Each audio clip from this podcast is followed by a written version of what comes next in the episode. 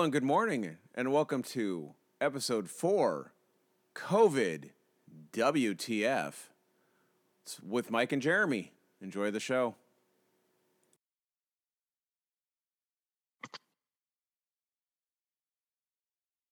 Are you there, Mike?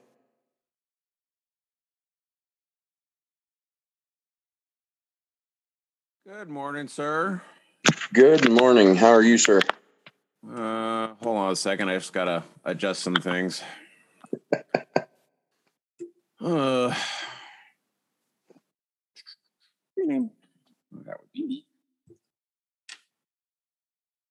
and Jeremy. Ah, sorry about that. No, you're fine, dude. Having technical difficulty seems to be the theme of the uh, last couple of weeks, but hey, That's why nobody's perfect. I'm a nobody, therefore I am perfect. okay.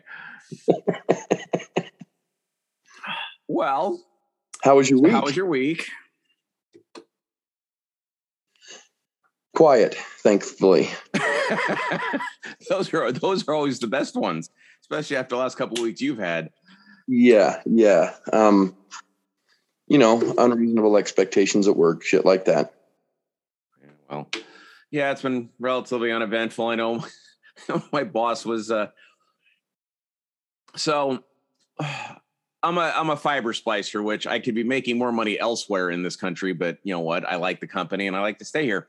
Mhm. Um, so I was talking to my boss, and he said we were like 24 LCPs or FDAs behind. They're basically our, our distribution areas for uh, our fiber. We're like 24 behind. but Oof. the problem is we we before my uh his boss, the one that just passed away, he he did a lot for the company. He got an extra yard for you know, so we didn't have to drive all the way out of Santa Rosa to, you know, Hayward, which is you know on a good day is an hour, on a bad day about two, uh, and it's only sixty miles away. Go figure. Um, so he got that, but everybody down there is leaving because they're not getting paid, and, I, and I'm like, and mind you, a fiber splicer gets paid on the low end for a fiber splicer is you're probably looking 30 35 40 bucks an hour. We're making like what was that? how are they not getting paid? the well uh the company is they treat their people well. They treat them like humans not numbers. So Okay. people stay, say, tend to stay i.e me and my buddy who've been there for you know 12 and 13 years re, you know respectively. Um they're getting paid but they're getting paid below the average for what a fiber splicer should get. Okay. So I kind of look was talking to one of them the other day and I go, "Hey, you know what? You got to realize, yes, they are not paying the industry industry minimum. But if you really think about it, you're getting they're paying 80% of your medical, your dental, your vision, and all this other stuff and they don't real well that doesn't mean anything like you want to pay for it out on your own? Yeah, right? Because That's that's, like- expensive. Oh yeah. I mean, you, I wear glasses, and I, you know, I had one of my coworkers said he dropped a grand on glasses. I'm going, where are you getting your glasses? Right?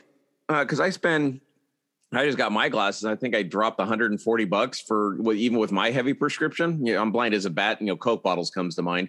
Um, but uh, and I, yeah, my I didn't pay that much, but I wear contacts most of the time. So it's like he wears glasses all the time. So I kind of get some of it, but I'm going, you got, I think you got taken for a bit much. Yeah.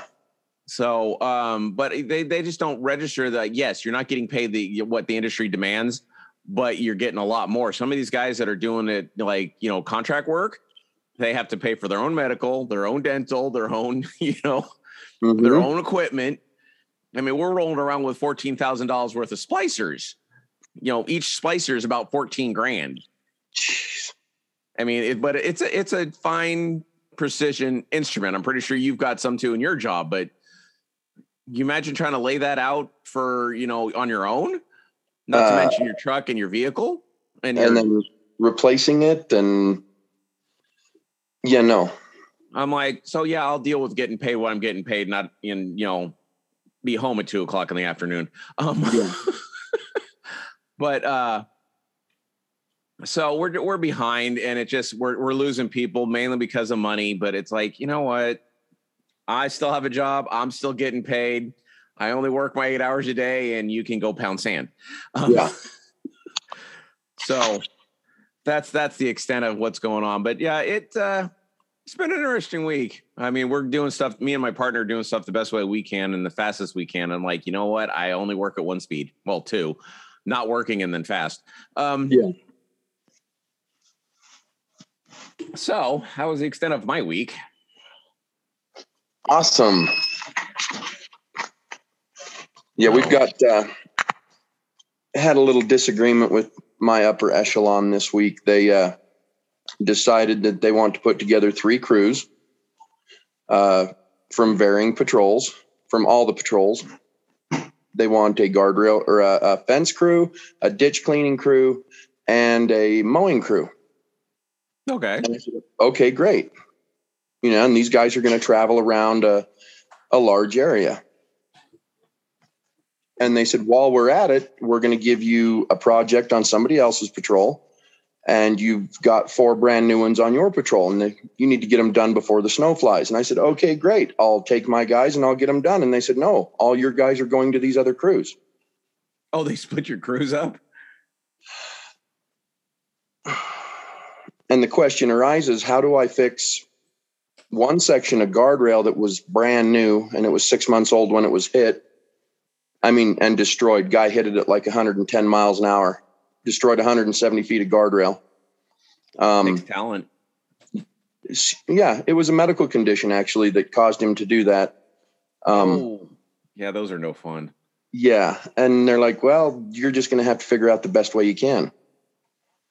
and my crew doesn't want to go on these other crews to help. And, but you know what? Hey, it's okay. We'll just be the typical state worker and stand around holding a shovel. Yeah, they, Caltrans drives me nuts in this state. I'm like, hey, you get paid 40 bucks an hour to hold a shovel up.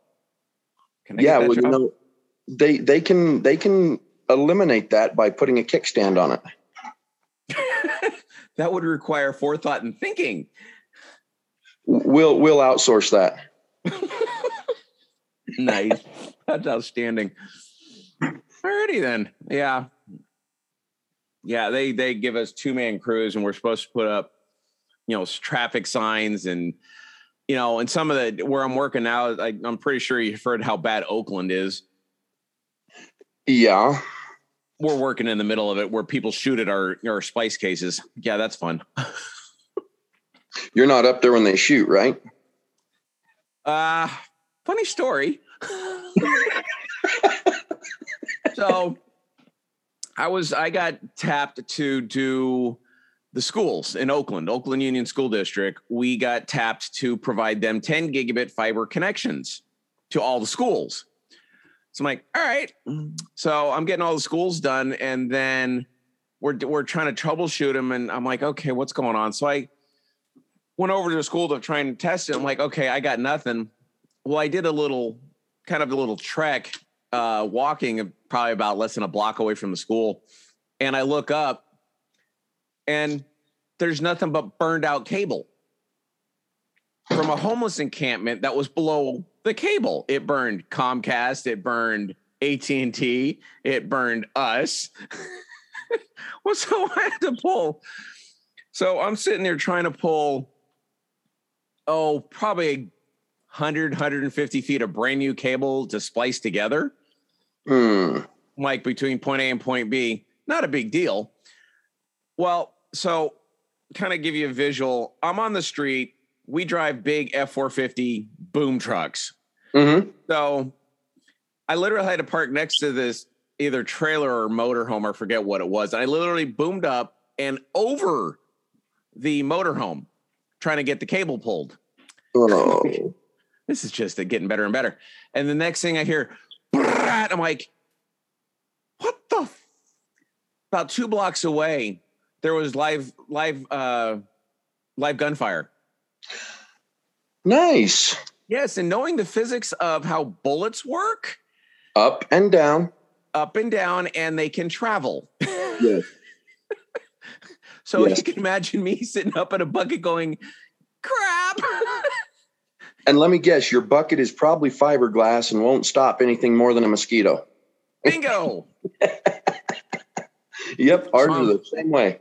So I'm looking at this going, huh, okay. So, you know, based on like my training, you know, I go to the police academy. I know the basics, you know, gunfire, hear that kind of, you know, you know, Uzi gunfire, and then follow, followed by two or three, you know, single shots, which, you know, indicate either a handgun or the cop shooting back. Um, Yeah. and then I'm like, okay. I check, I'm sitting here checking, I'm like, I didn't get hit. We're good. Go back to work.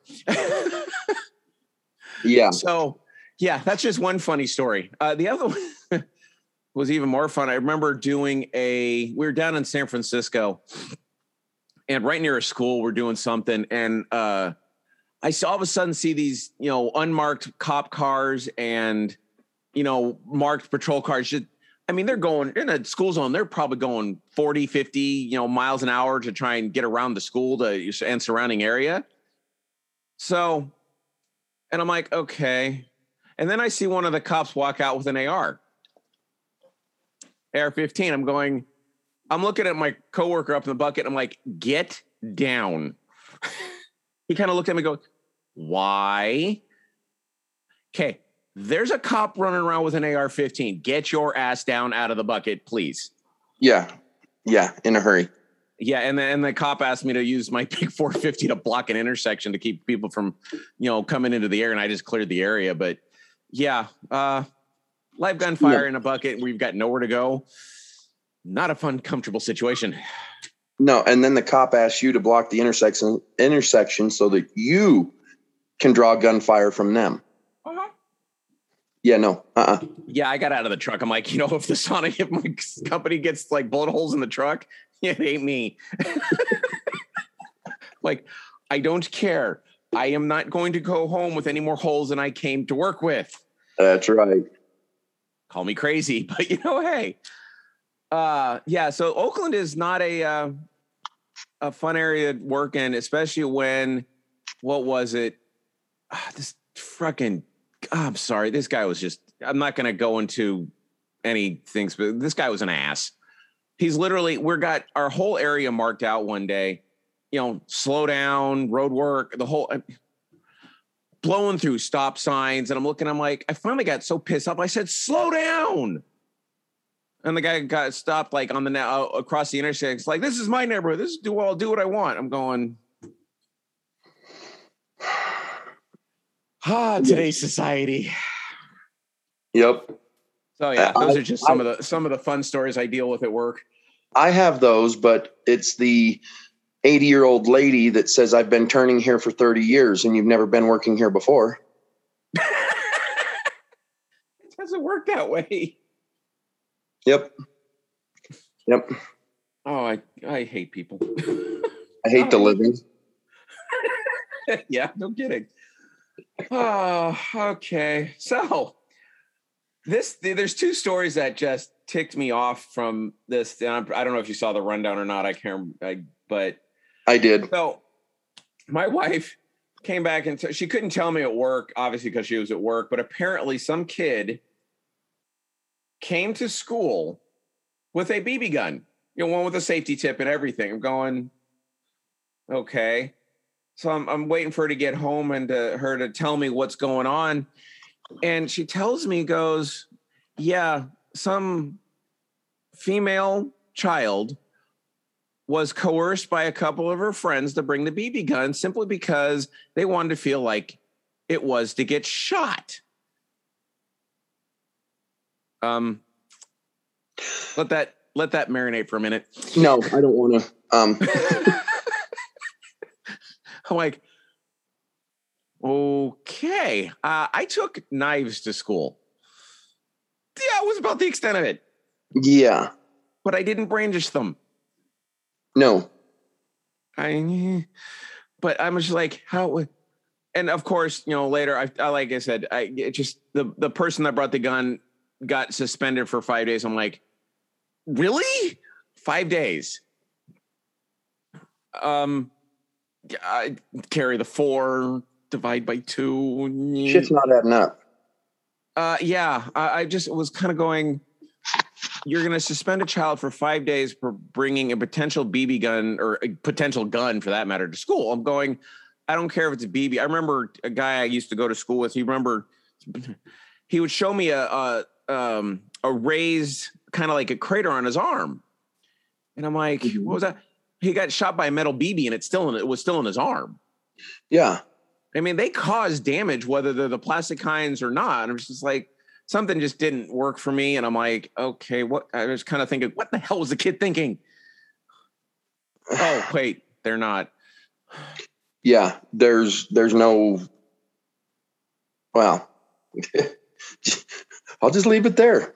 Yeah, I, I, I just, I'm like, I'm just trying to figure out what, I, I why, just why? I mean, I grew up, we had BB gun wars, So did I. you know, but when I was in high school, it was not uncommon to walk through the parking lot of the high school. Now, keep in mind, I grew up in a very rural setting. Yeah. We would go deer hunting before school, and most of the pickups had shotguns or rifles in the rifle racks in the back windows. yeah. We didn't have this problem. No, it was, it was common. Yeah. And, you know, we all had a pocket knife in our pocket. I mean, the teacher would ask, you know, he, the teacher needs to cut something out. And it's like, oh, you got six students, You students. got 10 knives. You get here. yeah. You know, but it, man, anymore, I don't think the,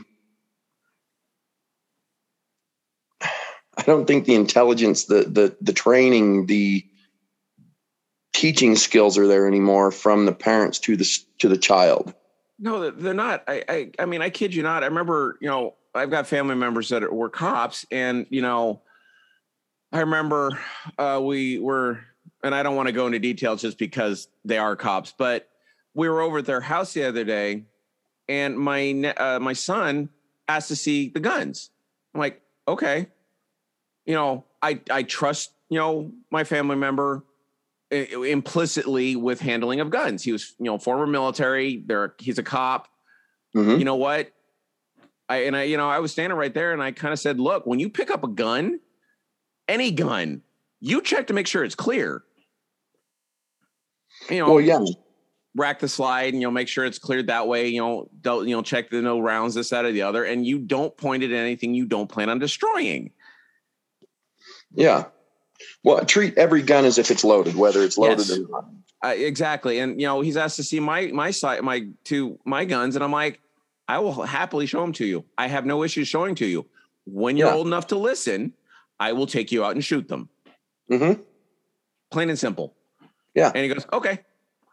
But they know not to touch my guns. They know to ask me, you know, if I can look at them. I'm like, sure.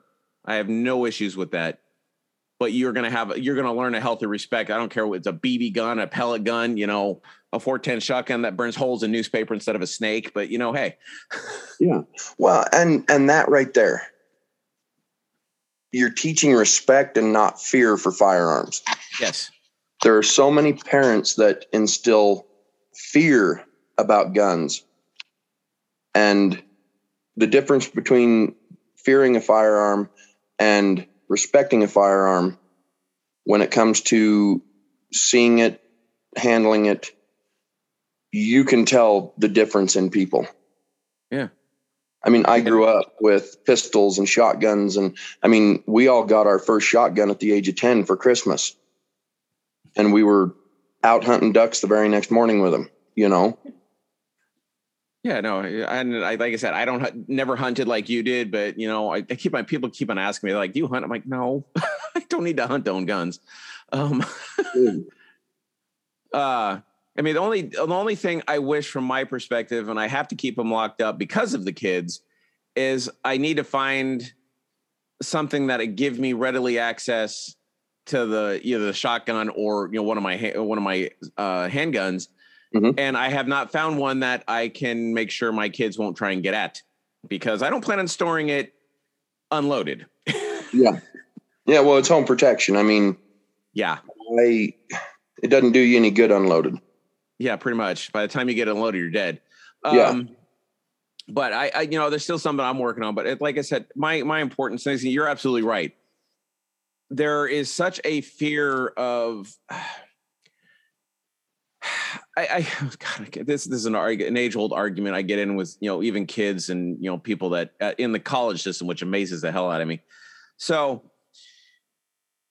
here here's an analogy: you have a gym, you park a car in the middle of the gym.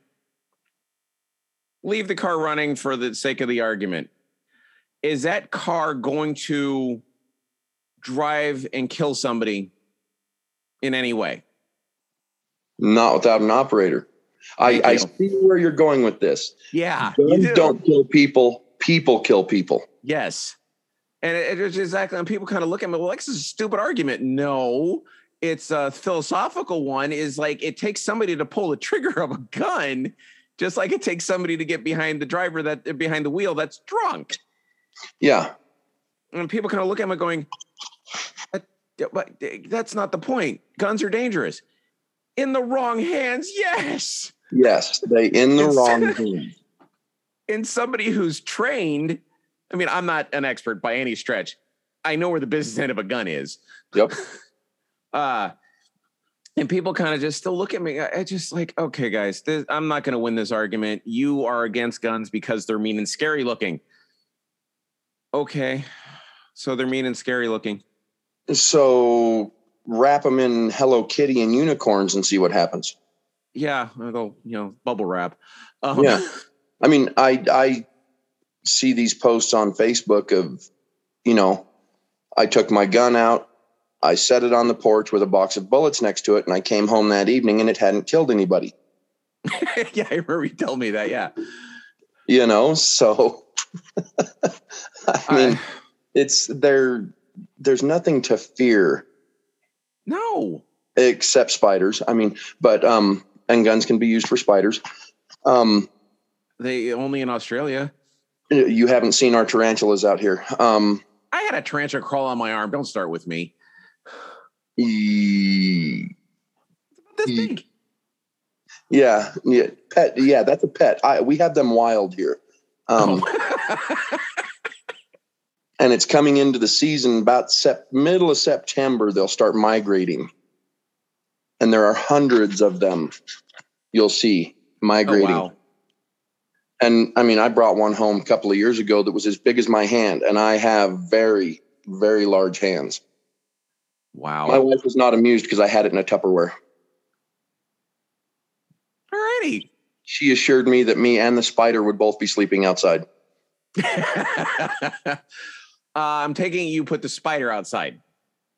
Yes, far, Okay, far away. Perfect. Okay. Yeah. I, I, that's uh, my, my, one of my, my kids like, look at a spider. I'm like, you're bigger than it. Step on it. yeah, yeah, tarantula. You may not kill it when stepping on, but like, uh, yeah, black widows die. Oh yeah, absolutely. I, I've been bitten by a black widow. It's not a fun couple of days. Mm-mm.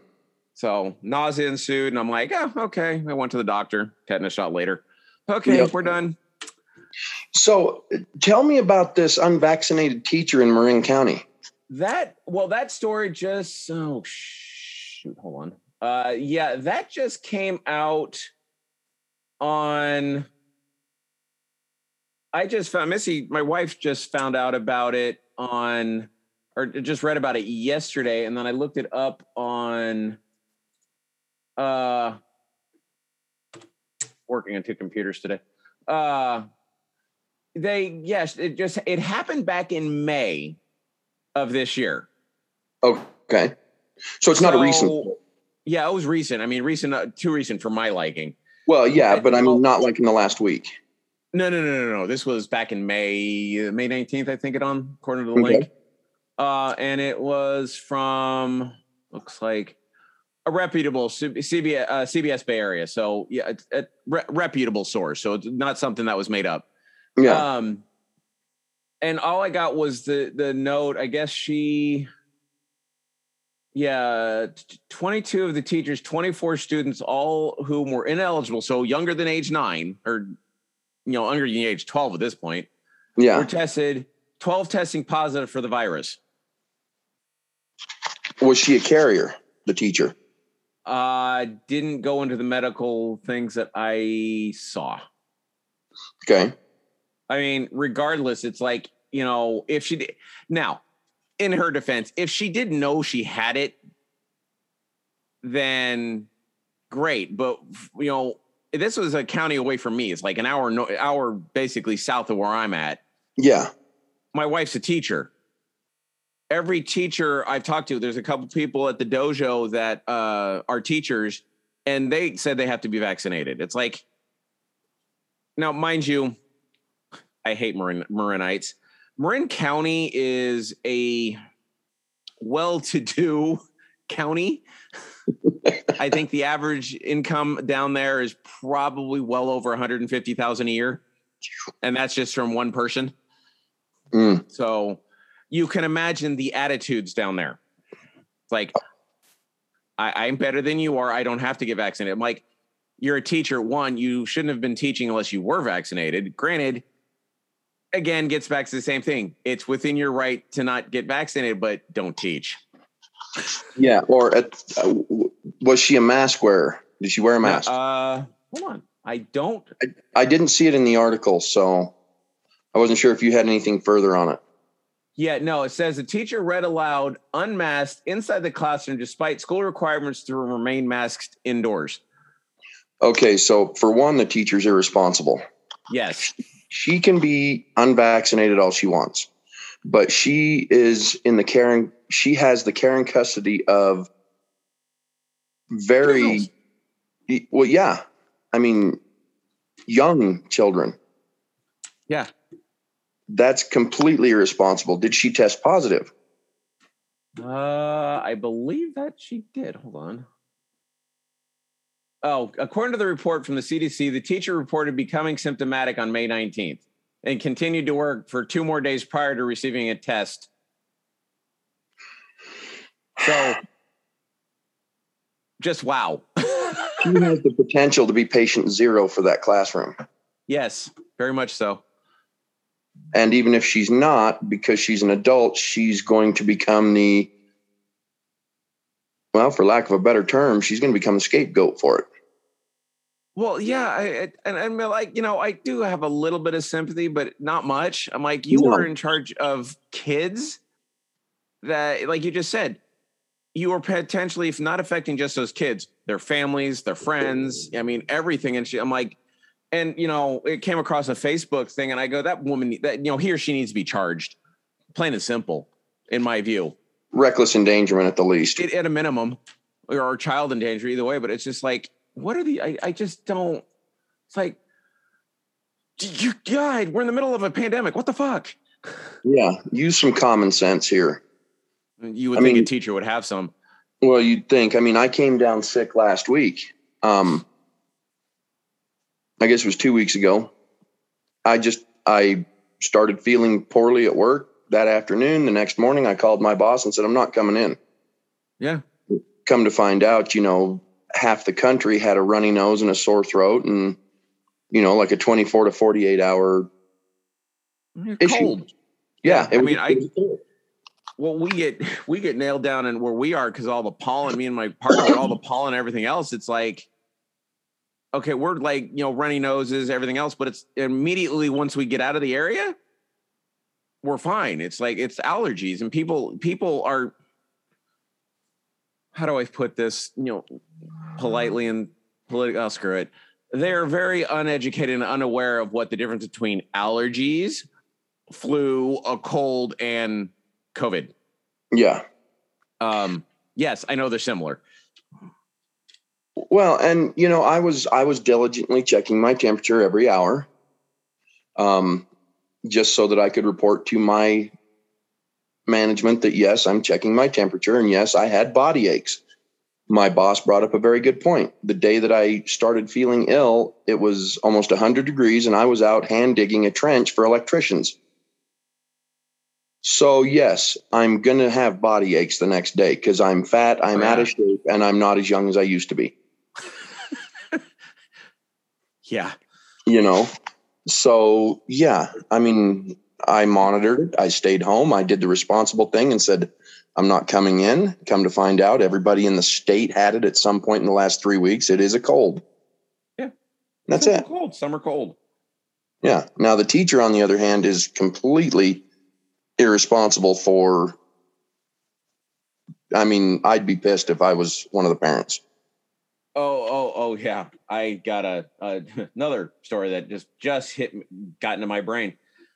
Personal. This was on you know me. So I get a so Friday. You know, my daughter. My daughter just went just started high school. So Friday, we're in unhealthy air quality conditions, hmm and it's. I was leaving my yard, and my temperature in my truck showed ninety six. yeah you know poor air quality you know it's a no burn day and it's 96 degrees out. Like awesome. I've come to find out that my daughter's pe teacher had them run the mile in 96 degree heat and the air ah. quality as it was. Let's just say mama bear was not happy. Yeah i can imagine and you don't want Papa Bear to take over. no And and, and on the flip side, I go, you know, if it was just the heat, both me and my wife agree, suck it the hell up, run your mile. But But when you've got the quality? smoke is, what was that? with poor air quality that was that's unacceptable Yeah, and you know, with the smoke blowing down from Dixie, Dixie Fire, and everything else, I'm like, you should have adjusted your lesson plan. yeah and you know my wife sent her sent an email so uh she's going to be going to uh waiting for the response from the teacher and then go from there but yeah i i did not need my daughter passing out. I mean she's already skinny you know skinnier than i am and i'm like still you you burn that much fluid and you're gonna have some issues. Oh yeah. Oh yeah. But uh you know it's just i'm like really? So you know, the schools aren't I, I i don't I, I know these kids have been out of school for a year, year and a half, or in some form or another, but that doesn't mean you throw them to have them do a 12 minute mile three weeks into school. no I mean, you Mm. build adjust your it. lesson like you said adjust your lesson plan a couple of days check the air quality you know work on the fly So yeah, I don't know if it's just like you know a case of stupid going through the schools or what, but it's just like wow. Even even at work, I mean, imagine with you with digging ditches and whatever. I'm like, it, if if it's over 95 degrees, my partner literally just stop. We don't work as fast. We kind of shut down, get some last minute stuff finished up, and we're going. We're pretty much packing up and going home if it gets too warm. And that we, we were told that. yeah So, but just wow. no we don't stop we just slow down considerably Yeah. You know it's- rotate out a little more and Yeah. Dunk your head in some water once in a while or whatever. But yeah i mean we did a the county where i work out of is not they like to cater to anybody that cries oh my God, I'm So- sorry. Yeah. So we had a couple of intersections that have had some accidents. One had accidents, one just had people passing on the right shoulder when somebody was turning left. Excuse me. So the county came to the state and said, We want you to put in turning lanes. Okay, not a problem. We had a contractor come in, use a water grinder to take the existing lines off the road. And then we discovered rumble strips. Oh, So we have to go and grind those out. So the Oh. county brought in a grinder. They ground out the rumble strips. Not bad. Very little shovel work. Then we have to repave those rumble strips. They're 18 inches wide and 1,300 feet long. Takes a while. The day that they decided they wanted us to repave those with 300 degree hot mix, it was 107 degrees. Uh, that falls under not no, but hell no. Yeah, we we we did it begrudgingly. We got it done, but uh, an eight man crew. I was rotating them out into an air conditioned truck every 15 minutes because you know 107 degree ambient temp plus 300 degree asphalt. Yeah, Not yeah, not to. Wow. Well, and no breeze, no breeze. So we're shoveling and rolling and packing and rotating out every 15 minutes, except for me. I was finally forced into my boss forced me into an air conditioned truck after about seven hours and said, You're done. Insane. Me? Clinically, yes. Um, I have to set an example for my crews Yeah. to the point that it'll kill me. Wow. Well, at least at least you you at least you're you're cognizant of that. You know, some of some people I've worked with are not very cognizant of like it's hot. I start shutting the body it just naturally starts shutting down after a certain temp anyway. hmm I mean, and you know, I'm not a medical doctor, or whatever, but I was like, okay, I know when my body starts shutting down and I haven't had enough water, I'm like, you know what? I'm gonna take some water. Yeah. Wow. So, further bad news. Uh, this was a couple days ago. I guess the Dixie Fire is now at um, well, probably more now, but a couple days ago it was 750,000 acres. Wow. And, so, and, and where do you get 45% contained. how what many? How many percent contained? I'm sorry. 45%. so, where do you where are you pulling your information from on these fires? This was from the National Fire National Fire News, nifc.gov. Okay, I was going to say because you can go to the interagency website too um, and look up your SIT report, and that'll give you every fire in the U.S. with morning reports every Oh, morning. Okay, I'll have to change. I was just like I said, I was looking for it, and I just came across that, and you know, take it for a grain of salt. But it does, did say .gov. That doesn't necessarily mean much. Um, but anyway, that's where I, yeah, that's where I pulled it from. Um, Okay. so, oh yeah, that's the other thing I finally realized with this. Like, what else do you want to say about the show? When I'm posting, by the way, I got I got my computer up and I got those two sh- the last two shows up. Oh, very nice. Um, and I finally realized, like, hey, there's a spot for more to say about the show. Oh crap, I'm an idiot. Show notes. Shit. Where I can list like links and everything else about all this and you know what we're talking about. I'm like, oh, hey, I can put it there. Sorry. There you go. Yeah. And then the one that's kicking into Tahoe is again, same day was the Caldor fire, 140, well, 140,000 acre, 12% contained, and now starting to affect areas of South Lake Tahoe. Wow. Yeah. So you can imagine. I'm like, I'm like, great. I live in a state that's going to be burnt to a crisp, if not this year, next year. Knock on wood, we haven't had a whole lot of bad ones this year in Colorado compared to the last couple of years. Well, yeah. I mean, we got nailed twice in the same area in two years in a row. And it's just like, and it literally, you know, when was it 2017? I think is the first major. Yeah, 2017. Jesus, four years ago. Um, in the 1960s, there was a fire that ripped through the same area of Sonoma County that the Tubbs fire did. Ooh. So, yeah, great. But, whatever amount of years later, it's going great, and we didn't learn from the first time. Awesome. Um, yeah, I just, I was could just, yeah, I'm tired of the, I'm tired. I love the smell of it. I'm just tired of the destruction it caused and the people that are displaced and Yeah. so, but Well, we just had one of our local fire department crews return from the Dixie fire last week. wow. Was any, any any losses or they got back all safely? The all back home safe. Uh, Cortez Fire District uh, sent one of their wildland crews, and uh, they were out there a couple of weeks.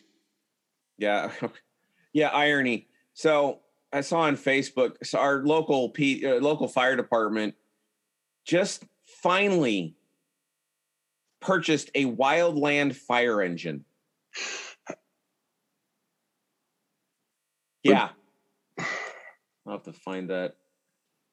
I, What I was kind of like, really? We just now purchased the fire wildland fire engine? Just now. Yeah, let me pull it up. Uh fire department. If I can spell today.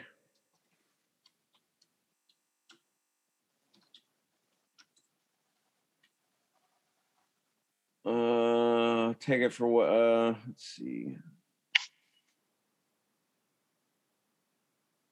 That's I'm just trying to find yeah, there it is. So it was on Facebook. Take it for a grain of salt. It's Facebook.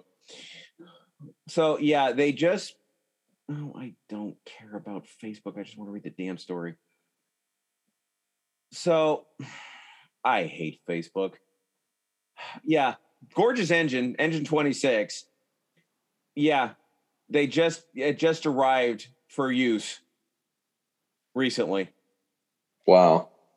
So yeah, they they're probably uh, yeah, two first the first of two Wildland Type 3 engines that the city has purchased with its two 2017 Wildfire PG&E settlement funds. That's outstanding. uh and the second one's in the manufacturing phase, and it was like, you know, I just like no, I know these engines, these fire engines take time. I get it. But it's like that would have been to me, I would have rushed that thing in a year. Yeah. Well, see, and that's strange to me because the areas I've lived and currently live, we actually have engines that do not roll in the winter. They do not roll on structure fires. We actually have more brush fires than we do structure fires. Yeah. And I mean, I can think of the fire department I was a member of for several years. There's one brush engine in each station. There's two stations. Um, now, these are all volunteer departments. There's at least one brush engine in each station, brush tankers, you know, off road tankers, and then engines and ambulances and rescue units and stuff like that. But even their what they call quick attack trucks are wildland brush fire on one side of the truck and car fire, you know, Oh, they're dual purpose. yeah. You know, you've got your your extrication tools on one side of the truck, you've got your brush stuff on the other side. You know, they got no nose guns and all that that can be controlled from in the cab and Nice. it strikes me uh, every time I hear of a department getting their first brush engine, it how okay, I can understand LA County, downtown LA, station 1, you don't need a brush engine. Not generally. Concrete jungle, don't think so. Yeah. But like where you live and some of these outlying communities that border the forest or even open space, Oh yeah. you should have some type of rig that can perform not on asphalt. Well, yeah, I think well, Santa Rosa, that was the that's my cities. I think there's a couple other cities. I think there's two. I think there's two Cal Fire uh, houses within 40 minutes of where I'm at. Yeah. So I mean, I think Cal Fire would, you know, they call Cal Fire. I think they would do that. But as, as far as I know, Santa Rosa just got theirs.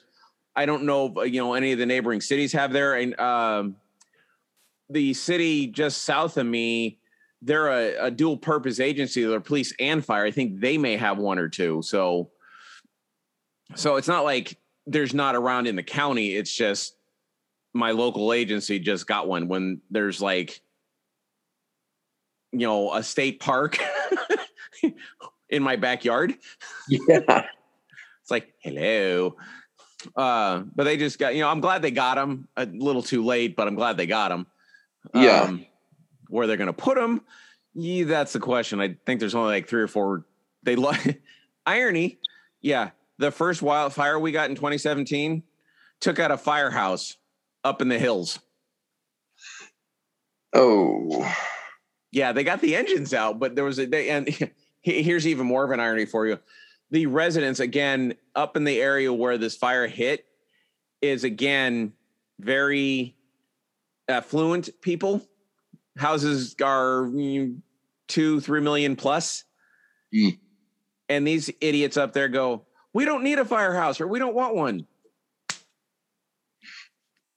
yeah. You know what? Your shit will burn just like everybody else's. you think? Just just wow. But you know Ah. what? Lesson learned. I just I unbelievable. I'm just like, you don't want these in your neighborhood. I'm sorry. I'd want one next door. Yeah, Yes, please. Well- I can have my kids come look at it later. Um, exactly.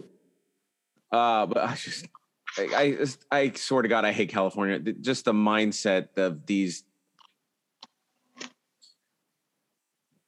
people. Um, I'll leave Yes. it at that. Uh, Stick with that. I, I, I mouth breathing people. Uh, anyway, so yeah, that was. uh I mean, it's a gore. Like I said, I was just looking at these, going, I just wow, you just now got these things. Okay, we're awesome. Yeah.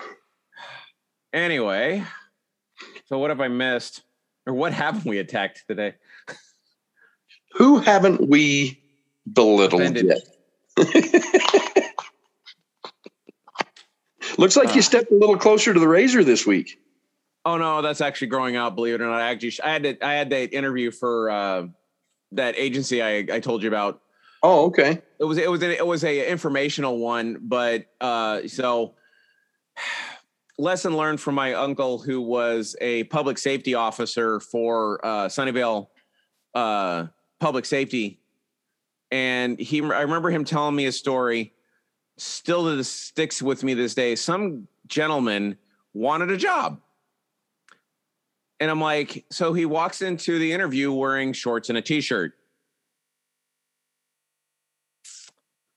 Uh, Suffice to say, they let him do the interview and said, "Have a nice day." yeah. So that being said, I wasn't told what kind of this thing was. It was just you've got an interview, and I'm like, okay, interview to me, unless you're going for something like Target, Walmart, you know, you know, my current job. Interview to me when you're dealing with a public agency is suit and tie. At the very least, button down or polo. Yes. Well, I went so full suit and tie, head to toe. I even, you know, in case they asked me to stand up, I had, you know, all the way down, head to toe, shaven, suit, tie, shoes, whole nine yards. I was prepared. Yeah. And see, I do interviews to fill my crews. And yes, we're a maintenance crew. We work on the highway. We are the guys in the orange vests and the orange hard hats. But the last year, I've conducted three interviews and it's all been done by Zoom. And I'll be mm-hmm. honest with you 50% of your interview is based on how you look Oh, for me.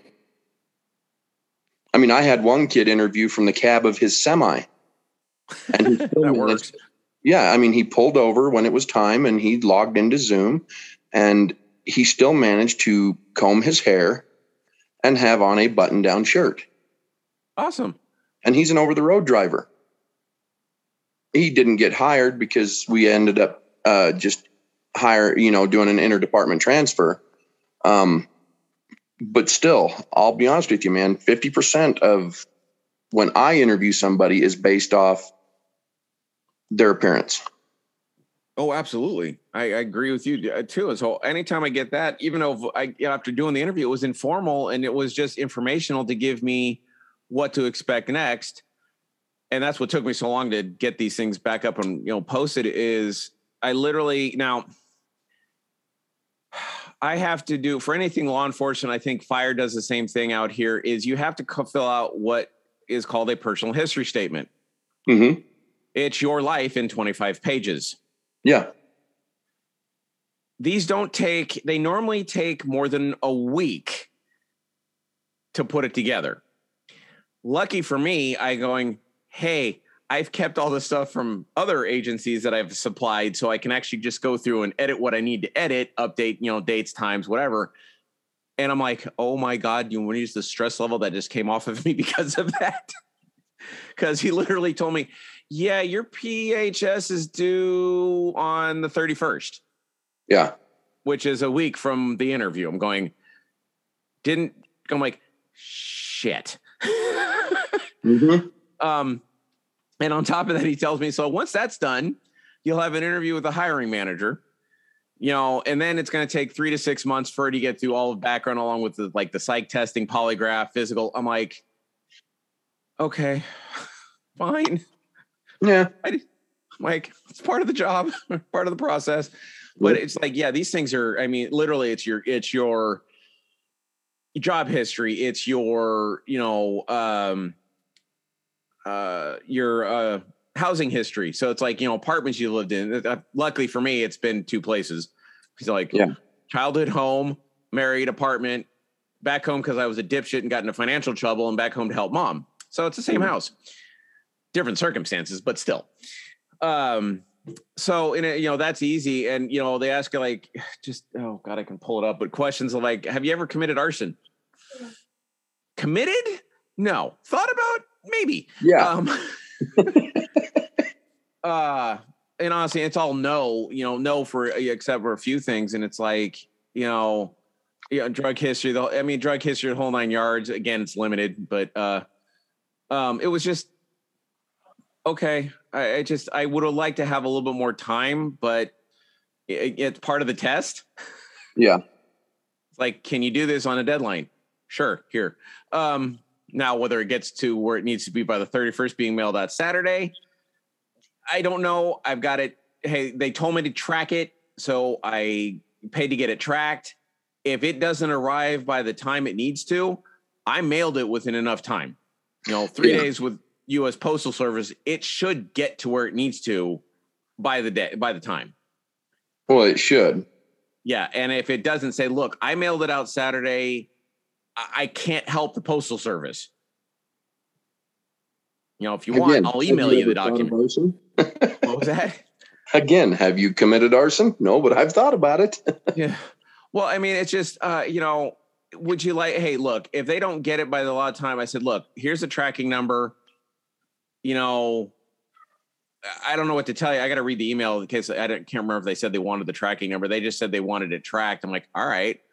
Um, but either way, it's like it was tracked. If you'd like me to email it to you, I'll be more than happy to email it to you. I, if it'll get you there quicker, it's it's not a signed document, but at least it's you know forward in the process, and you can get the signed document and shred the other one. That's your choice.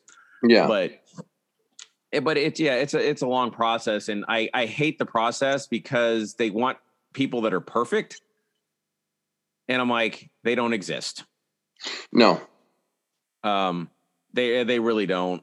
Um, and you know, I, some of these agencies, you know, people keep on telling you're nuts to become a cop. I'm like, okay, that's your opinion, a valid opinion consider, considering today's society, but it's like the position I'm going for is a plainclothes position. We're not doing traffic stops. We're not doing. We wouldn't be doing, you know, that kind of in that kind of position to have to shoot somebody, um, yes. Will there be positions you may have to? Yes, we're cops. I mean, it's yeah. I mean, it's just a, it's just part of it, and you know, but it's mostly it, it's dealing with you know alcohol and you know fire, you know, not firearms, but alcohol. You know, some drug type things, or but mostly the regulation of alcohol. Yeah. I mean, that's it. I mean, you're going in doing stings, making sure somebody's not selling to a minor or whatever. I'm going, okay. I mean, I granted, yeah, dangerous situations, but it's not likely you're going to be in a place where you'd have to shoot somebody. Yeah, you're not doing no knock raids. I mean, yeah. It, yeah. I guess what they would consider soft work. Yeah, which is fine. I'm 47 years old. I don't need to be going bare, you know, balls to the wall in a no knock warrant situation. No. So, no. but yeah, you know, well, I wish you luck with that. Oh yeah, yeah, I appreciate it. Thank you. I I want to I want to get it done. I, the academy would be local, so I mean, it's literally 15 minutes up the road from me. I'm like, okay. I don't have to. You don't have to pay for housing. I already have a house. Yep. You don't have to pay for housing. You don't have to pay for food. You know, it benefits you to you know put me local. It's not like I haven't been to the academy at least twice. I failed the first time. Well, and you know, Colorado's like 150, 200 state troopers short. So, yeah. Wow. Well, I mean, there's a lot of agencies like, uh, was it Portland was down? Portland was down a lot. I don't know the exact number. I'd have to look it up, but Portland was down a lot just because the the administration is not treating them decently. No, walking off. Yeah. I mean, they're retiring, they're walking off, going to other agencies. I mean, it's just like you guys don't treat us with, you know, the respect and, you know, and I've always thought law enforcement in general, their hands have been tied, you know, by the legislatures that wants to, you know, come here, let me give you a hug.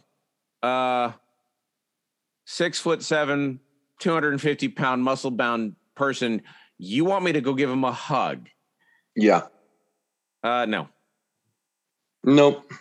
Get your butt on the ground. I'm going to put some nice, wonderful silver jewelry on you, and we'll go to jail and let the courts figure it out. Um, well, I like the I like the the departments that are putting crisis intervention workers out on the street.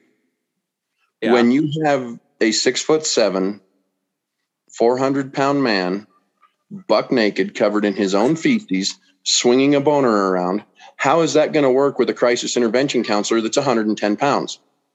Uh, distance. Don't, aren't they doing that in Denver? Uh, yes. Okay. they're, I they're no, I didn't use the word successfully. no, and I'm glad you didn't because yeah, it's uh, yeah, no. Well, it gets back. It comes back to what we've been talking about since we started this. Is No, one of my devices is yelling at me. Um, you know, it all you know, get it kind of covers two things: the the gun debate, which is gonna, it's never gonna die. No, and they want to blame the gun and not the state of our mental health in this country. If we would take, you know, if our legislatures would promptly take their heads out of their posteriors and go and look at it from a realistic perspective. And, you know, not to mention, you know, what's the average age of our politicians? 75? Yeah. I mean, uh, you know, Cortez, I think that's her last name, uh, the New York uh, member, remember, uh, member of Congress, I think. She's like in her 30s, you know, and uh, what's the guy? Um, last name is a B. Uh, I can't remember. Don't care. Um, it was basically these guys are so disconnected at their age from you, me, anybody younger than the age of 50 is they they're just disconnected and they have no idea the stresses that I mean you have stress I have stress you know you you've been more in contact with it with the gentleman from Dublin I've seen it with my kids you know there's a mental health issue that people in general they're aware of, but they feel like they can't do anything. I, just a case in point, I think I mentioned it in a previous show. I work security, mm-hmm. and I worked at the count the, what the county used for to drop off what we call like you have a different code, but fifty one fifties. Yeah, is they're they're on a uh, seventy two hour hold, and it would take hours to get a mental health professional in to even question them yep. about what's going on, whether they determine to release them or not. Well, our legislatures don't want to register that there is a mental health program uh, situation in this country. They just don't. No, at least in my opinion, and I and it's evident because they don't want to put money towards programs. At least not that I've seen. Um, but I just lost my train of thought. Yeah. Being out of touch with uh, the the younger generation, I guess. Yeah, they they just are, and they don't want to realize it. Well, you know, and Oh, The that's fact- that was. It was the it was the Colorado the the people that helping in Colorado. Yeah. I think it's a I I was a little torn when it first came out because they started bringing it up in Berkeley, and if you know anything about Berkeley, Oh yeah. uh, enough said. Um, they were rolling it out, and it's like, yeah, we want to send out, you know, these people to do, you know, on, you know, on traffic stops. I'm looking, I'm going, you want to send these people out to deal with people on traffic stops? Traffic stops are the second most dangerous position a police officer can put themselves in. Yes. And you want to try and de-escalate this situation. Okay, uh, that'll work until one of you guys gets shot Yep. or stabbed or hit by a car.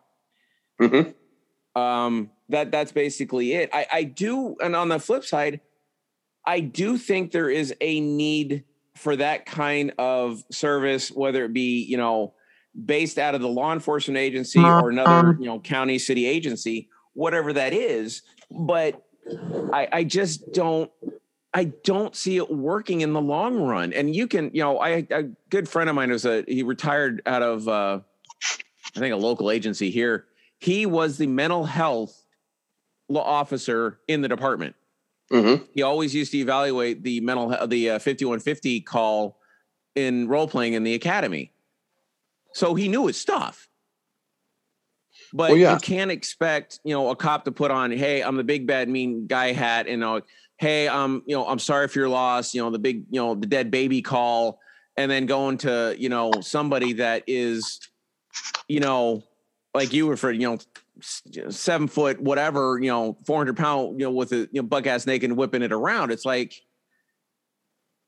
are you serious? I mean, people have enough problem with nudity in this country anyway. It's like, Yeah. you need to cover up. Yeah, you're going to sit there and tell that man to cover up. Uh, you're dreaming. While he's, while he's in a drug induced, you know, fit of rage. Yeah.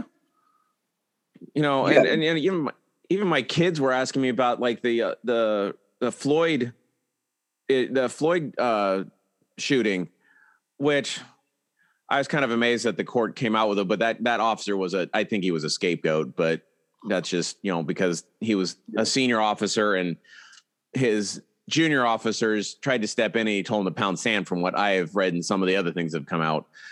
Um but uh, it- it's just it's just frustrating. You know, how do you explain to a kid why the cop? You know, I'm telling my kids trust the cops, and then they see stories like this of a cop shooting this person or a cop shooting that person. I'm going, what is a cop supposed to do? Well, yeah. I mean, there's there's nothing you can't deal with. What they're wanting is yeah, look at all your old cop movies. You've got good cop, bad cop. oh yeah, Good cop can't get the confession, so bad cop goes in. Bad cop comes out, good cop goes back in, says, "Listen, I'm sorry for this. You know, just talk it's a to me." psychological game. Yeah. You can't play a psychological game with somebody that is not in touch with reality at that moment. I mean, yes, we have out here, and I imagine you have them out there too. We have vic- victims advocates Yes, that are notified on a, a plethora of calls. This is after, say, it's a DV situation they Mhm. are notified immediately. The problem is removed, the situation diffused, then the victim's advocate steps in. You cannot send that victim's advocate in while spouse A has spouse B pinned up against the wall, beating the shit out of them yeah, because victim's advocate is going to become spouse C now and get their ass kicked too. pretty much. you can't Yeah. stop a lot of this stuff with hugs and rainbows and you know scratch and sniff stickers Well, I, I God, I remember. I, I won't mention the agency, but I, I went on a ride along. This is going on what 14, 15, actually 16 years ago now, maybe a little bit longer. And I, I remember it. And I'm, I'm just looking at this going, so I'm on a ride along, you know, the area we were going into was a rough one. So I had my vest on. I remember this particular cop saying, you even came prepared. You have your vest on. I'm going, I'm in a patrol car. They don't care who's wearing what. If you got a badge on, great. They'll they'll shoot you anyway. Mm-hmm. So one of the calls we on was a DV. And I am like, we get out there and you know, trying to get some information and you know, and the victim's crying. And I again, I'm not going to specify, you know, gender or whatever.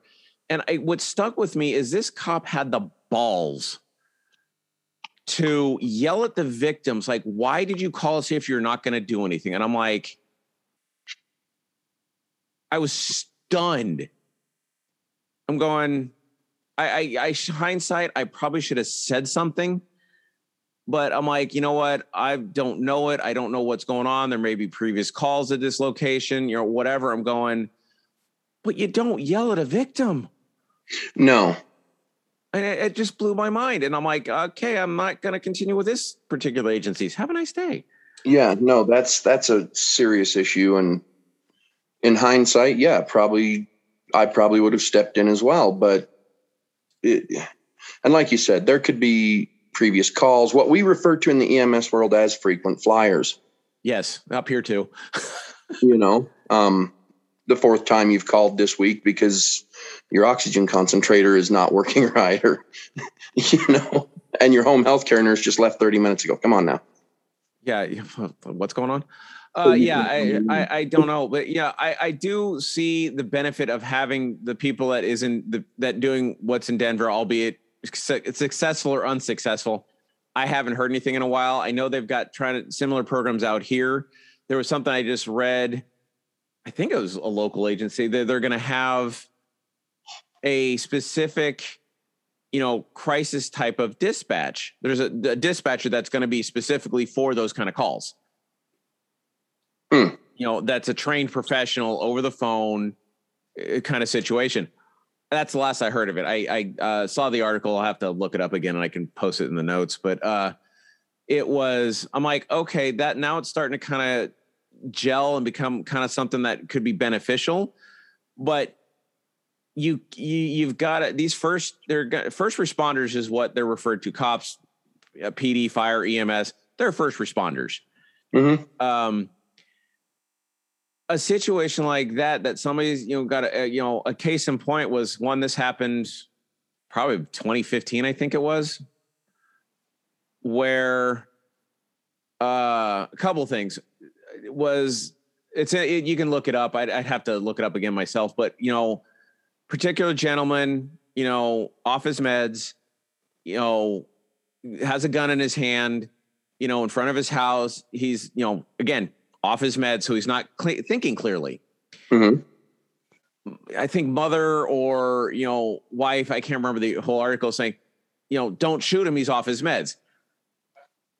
Okay, I'll, I'll put that file that in the back of my head, but I'm thinking, uh, you know, based on some of my, you know, the training I received, I'm like, I don't necessarily want to trust somebody that says he's off his meds. No, I mean, you, you can't, you, you know, I understand people are panicking, this crisis and everything else. It, the, the gentleman ended up being shot and killed, but it's like, well, I don't care what situation, or you've got a gun, you pointed at a cop. What am I supposed to do? Play stupid games, win stupid prizes. There you go. I mean, I, I like I said, I feel for any cop that has to shoot somebody. I feel sorry for just because they've got to live with that the rest of their lives. Well, and that brings up a, a good point of everybody's worried about the mental health of the offender. Oh yeah. Nobody's taking into account the mental health of the first responders. They deal with this even right down into the EMS and fire field, they deal with this on a daily basis, sometimes dozens of times a day, hundreds of times a week. And I think our mental health, back to what you were saying, is not a major priority for anybody in this country. And it needs mm-hmm. to be. I mean, you've yeah. got a 20 year veteran of the department. He's going to have some PTSD of any department. I mean, we need to focus a little more on mental health. Yeah, and not so much like the gun's scary. Let's get rid of it. Uh, no, the person there. I, I, I don't know what. Here's here here's an interesting. So I bought my shotgun a few years ago, uh, and I'm going to ask you this question: How many questions on mental health do you think are on that background questionnaire? You know, it's been a lot of years. Um, probably two. Well, the last time I bought a gun I think the major question that stuck out to me was Have you been convicted of domestic violence? It's been a long you know time, what? man. Yeah, there. That question's not even on. There is one question: Have you been adjudicated as uh, as having a mental disorder? One. One question. I'm like, eh, whatever. But I'm just like, but are you expecting them to tell the truth? Well, yeah. I'm like, I, I just blew my mind. I'm going, one question. One. Yeah. Like, yeah, you can tell mental health is not a priority. I mean, mm, yeah. you get get back to what we just the kids just came out, my kids, and I'm at yours yours is homeschool, but it literally we're still in the middle of a pandemic. We just came out of a year and a half of distance learning. These poor kids didn't have an outlet. They didn't have sports to go get an outlet. They, you know, luckily, you know, I'm a high enough rank in karate that if you want to go toe to toe with me and get some frustration, I have a punching bag in my garage go punch the hell out of it. Yep. Get this frustration out and get out. We started walking, you know, eh, all this, you know, we, eh, we got healthy. I gave them the outlet and I, you know, with my daughter, I told you, I'm like, okay, there's an issue. You, I, I, you know, again, training kind of, I'm like, okay, something's not right with you. You're going to go to your aunts and go, uh, go for a week. Get out of this area. Get out of your room. Get out of this house before you go off the deep end. Yeah. And I and I sent her out, but the, none a lot of these kids, you know, don't. Their parents are probably either woefully unaware or completely oblivious of what their kids are doing. I, I kid you not. I, I, I look at some of these kids and just they they literally use school as a babysitter. And trust yeah. me, I get it. You got to work. You got to pay the bills. I get it but that's what they did with, with schools. They they kicked them off to school for a babysitter. Yeah. Um, but the, you know, you got to start young. You know, mental health is, yeah, as funny as it is, it kind of ties into what we talked about last week. I believe mental health is somewhat affected by diet. There's certain foods that enrich your brain activity, and you know they, you know, you don't have the right diet or eating a lot of crap. Guess what? Your brain's going to get affected. Yeah. Um, so it was just like I mentioned, uh, where was it down on the rundown? It's like my son, one of my sons, he was high on the sugar intake. His attitude sucked, his diet sucked, obviously. And then, you know, just kind of getting him aware to read packages, you know, last couple days, he's wanted to go on out on walks. He's got more energy. His attitude is better. I'm going, huh, Wonder what that means. yeah, yeah. Well, I talked to a, a a guy I worked with on a different patrol. He cut refined sugars, soda, starches. Basically, he cut out sugar and bread. Yeah. So soda, no sugar in his coffee, no bread, no tortillas. Um, and he dropped 25 pounds in a month. Yeah, I think you mentioned that too. And and as I was talking to him this week, he said that he had been talking with his cousin, who is an embalmer for a major funeral home on the Front Range, which is over in Denver area. And she was his cousin was now this is third party information, so take it what for what it's worth. Um, she had been talking to the senior embalmer at a very large funeral home. Okay. And in 25 years, they have had to reduce the amount of embalming fluid. Oh, geez. I know where you're going with this. Yes. used to preserve a body. And his, without scientific data, his only thought is the reason they've had to reduce the amount of embalming fluid is due to the amount of preservative, how much preservatives we've been intaking in the last 25 years and how it's been increasing. Well, yeah. I mean, it's, and like I said, it's third party information. It's from my buddy's cousin's boss, whatever. Well, you yeah, know, well, but if salt. he was, yeah, if he's a 20, 25 year, I mean, the guy's in his 60s, mid to mid 60s, and he's been doing this since he was in his late 20s. Yeah. He's got a lot of time pumping people people full of juice. Yeah. 30 years ago, it took, you know, say a, two gallons. Now it takes a gallon and a half. That doesn't sound like a lot, oh, it is. but it is. I mean, that's to preserve a body. Yeah, well, that's why I'm getting cremated. It's like I don't have to worry about it. Uh, You and me both. That way, when I go out, people can smell bacon, and that's their last thought of me. Um, yeah. Wow, You know, but- that that that's telling. Granted, no, it's not scientifically proven, but that, that's telling. But yeah, the salt, the sugar, all the stuff we eat, processed foods. I'm like, I, I can't tell you not. I, the two dinners I made were like, holy crap, this tastes this tastes awesome. It was Mhm. homemade. Mhm. It wasn't out of a package. You know, case in point. So I'm not trying to switch over to vegan by any stretch. So just for sh- shits and giggles, my wife and I are shopping at the grocery store, and my kids like chicken nuggets. Okay. You know, we've looked at them. They're they're not unhealthy, but they're not you know healthy either. We came across these plant based chicken nuggets. They're plant based. They're not chicken. And so I'm like, and we didn't, we cooked them up the way we normally cook them up and we served them for dinner. And, you know, we didn't say anything deliberately to the kids until closer to the end of dinner. So we finally go, we finally talked to him. I was like, hi, you know, like, do you like them? I'm like, yeah, okay. They're not chicken. One of my, my, my one son looked kind of just stunned look on his face going, what? and he proceeded to eat more of them. Like, score. Um, Yeah. But it's like, yeah, it's just, you know, that kind of stuff. And it, we don't do it every day, obviously, but it was just like his reaction was going, wow, okay, I guess we'll get more. Um, Yeah.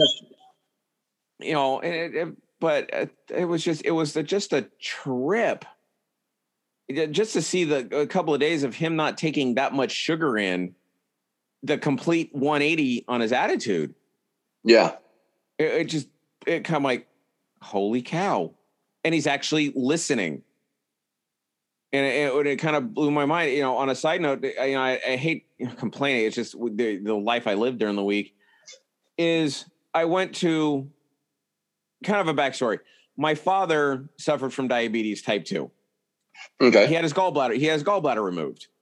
hmm So because of that, everything got taken out that was edible for the whole family. I'm like, I'm not doing that. So I went to tell my mom the reason why that some of the stuff was changing.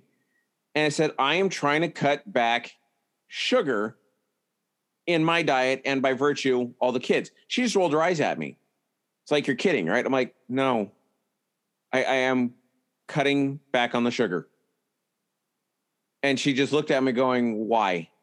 It's just a look of just unbelievable. I'm going, he's they're my kids. Deal with it or don't deal with it. I don't care. Yeah. they're my kids. Yeah. Well, and my wife has been trying to beat that into my head for 25 years.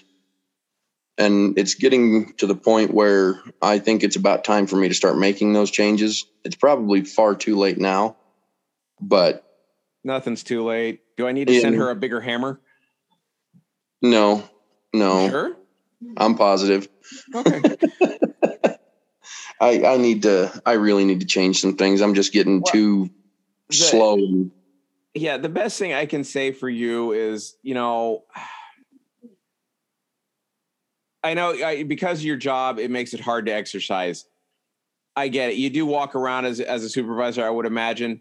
Oh yeah. But take your wife and walk around the block, whether it be a country block or a city block. I don't know what the the whole dynamic is, but go out for a walk, just a simple walk. It be amazed. Oh yeah. Well, I'm gonna have to start doing that. It's I get winded getting out of bed in the morning. Uh, then yeah, I would do something. It's you a know, bitch yeah, finding new my- co-hosts. my- huh? It's a bitch finding new co-hosts. right. So uh, my job changed when I promoted 18 months ago. My job changed from 80% road time, 20% computer to 70% computer, 30% road time. So Yeah. it's really difficult for me, you know, and if I'm not on the computer, I'm on the road, but I'm in a truck. You know, I'm running back and forth between projects. Um, I actually I felt really good the first part of last week. We had some serious floods down here. You know, our our flash floods off of like Mesa Verde National Park because of our monsoons, and we had a bunch of fence wiped out. I felt great getting out there and fixing some fence, Yeah. but realized the guy that's 20 years younger than me is running circles around me, Yeah, it's an eye-opening experience. and it really is. So It really is. Yeah, I mean, the one thing that helped me through all this is, you know, my karate. I, yeah, that's rather amusing. I just got promoted yesterday. Yeah, the sensei's footprint's still in my stomach. Um, so karate gave me the movement. Yeah, it was fun. Luck I didn't eat much. Um, but I mean, I'm not saying it's that is for everybody, but the getting the body move moving is the first step. Yep. I mean, and work, you're sedentary, you're in front of the computer, you're sitting in a truck. I mean, you're not you're not moving all the body parts. Yeah. Um, you know, take your daughter out. Hey, you know, it's like drag her out kicking and screaming like I do mine. We're going for a walk. I mean, seriously. Yeah. I mean that that's Well, you know, mine plays volleyball, so Yeah, there you go. You know, maybe maybe I need to send her an email. uh, You know, send her you know uh, email to you to, to her through you. It's like take him out.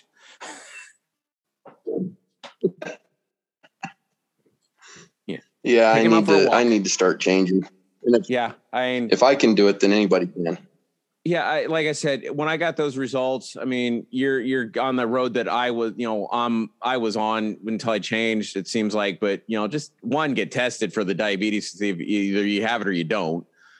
Yep. you know um but that's you know again you're getting last week's show men's health i mean don't let your you, you you brought it up earlier where you spent seven hours without taking an ac break and you had your guys doing 15 minute every 15 minutes Yeah. So you spend seven hours in the heat while your guys are getting their break you're not taking care of yourself Yeah. so stop that Yeah. well, and and I have a because I hold a commercial driver's license. You know, you, I, my DOT physical's coming up next week. yeah i have to take And- one too uh coming up in may i think Yeah, every two or three years now, and I've been lucky enough not to be diagnosed as pre-diabetic. Um, so I'm gonna. I think I'll have him check for that this this round. I would. You know, even if even if you get in, even if it doesn't show any diabetic tendencies, you're getting older. Yeah, yeah. It's So- getting harder to to do these what they call the pulmonary test because I have to wear a respirator at work and you know Okay. So like I said, I you know I'm pretty sure your wife wants to keep you around so she can kill you, and I'm pretty Yeah. sure your kids want you around. Most of the time, Yeah, yeah. There's other people that want you around too, but uh, yeah, I you know it it it is it is what it is. You, you, you know, I I know people that you know are a buck fifty that have gotten diabetes. It's it's Mhm. all about diet and keeping the body moving. That's why I like doing the karate. I'm glad it finally came back after a year and a half. yeah, Uh, but you know, it gets my you know my kid me out. It gets you know my uh, youngest son out. My daughter still doesn't want to go back, and I'm like, okay, I understand you have homework, but you can't sit at home playing games all the time. It takes you maybe an hour or two out of your day, two days, two or three days a week. Suck it up and go. Um, Yeah. But you know, I'm I'm respecting her wishes, and you know, she's not fat by any stretch. Um, but you know, still, I'd, I'd like her to uh, feel accomplished and just get it. And she told me yesterday, it's like, I don't want to have to fight to get the black belt. Okay. Yeah, we're we're gonna have words. Um, Yeah. because that to me is an indication is like if you're not gonna fight in a controlled environment for a piece of cloth, you're not gonna fight for anything else out there. Yeah. So, and that's what I want to see. I don't again. I like the I like the kids. They like beating on me. Um, and you know, I like I said, come fight in the dojo. Don't fight outside. Come fight us here. We're not Yeah. going to hurt you. I may sit on you, you know, take you to the ground a few times, but you know, you'll you're not going to get hurt. Um, kind of feel like a child counselor some days, but uh, but I, I it's Well, just essentially you are. yeah. Um, I mean, if the- they can't know, go to their actually- parents, they can come to you. Yeah. Well, it was actually funny. One of the kids yesterday, um, I, I had to spar her and I looked her straight in the eye and she, you know, a little bit of background, she was very, she wasn't very confident. Okay. So, you know, she was very hesitant to what's the word for it? She was hesitant to really hit anybody. And I looked her straight in the eye yesterday. I said, I want you to hit me. And I meant it. Like Yeah. I have been beaten on by black belts and brown belts and you know kids half my age you are not going to break me and she i trust trust me people have tried um and as she and you know the one thing she finally woke up and she hit me. I'm going holy cow you can hit. And she she'd be real hesitant to hit me because she didn't want to get hit back. I'm going you're going for a, a new belt. You need to show me you can earn it. Yeah. Yeah. and uh, you know and i got to spar twice and i went to her mom mom who's also a martial artist uh muay thai and uh, mine's kempo but i went to her talked to her mom. I said and i looked her straight at her like, that is the most confident i have seen you in anything to the to the the, the girl Wow. and she- and it was like she kind of looked at me going you're kidding i'm like no you showed me you wanted it so That's, just that's wow. awesome. I mean, instilling confidence. Yeah, I, I'm like, I, you know, when I look at her and if she doesn't put a, that, that was the word I was like, she was didn't put effort into what she was doing. Yeah. It's kind of like somebody kind of you know half-heartedly digging a you know a, uh, you know a half shovel full of you know debris on the ground and then going back for round two. I'm like, no, that's a that's a procrastinator and you know somebody who likes to you know waste time. Um, Yep. but you know, that was it. She wasn't putting the effort. I'm looking at her going, why? You know, you're a you're a brown belt. You don't get to be a brown belt for being a slacker. no. Um, and I'm looking at like you don't, you know, just because of her attitude and her not wanting to put off stuff forward, and that again happens with the kids over the last pandemic, is you're lacking the effort. You don't want to put the effort forward. And I'm like, that tells me you don't you don't want to do anything in life. It's like you're a slug, Yeah. Or am I wrong? No, uh, absolutely. And that that goes back again to mental health. yes, it does. You know, and and the fact that you got her to actually hit you it brings forth her self-confidence. Did she get her, did she test well for her belt? Yeah, she got promoted, which I was stoked about. And I, I told her congratulations. But you know, part of it is I don't I don't know. I look at as long as I've been doing karate, it's been what I think seven years now, maybe Mhm. eight. I can't remember. Um senility kicking in. Um, is these kids, you know, the one thing I love about kids that their parents drop them off and the parents leave Yeah. or or if the parent stays the parent doesn't interfere the parent just sits there on their phone which i think is another issue which i we can bring up in a later show about kids but um actually i'll do that next week note to self um is the her mother, and she's got a younger sister too. Is I I kind of observed them, and anytime they go off the the mat, the mother's putting hand sanitizer on their hands just to go right back on the mat. I'm going, why? Uh, what? And and, yeah. and then you know I saw another instance where the mother literally wouldn't let one of the, the younger daughter take drink out of the water bottle. I'm going. She literally poured the water into this child's mouth. I'm going. What the fuck are you doing?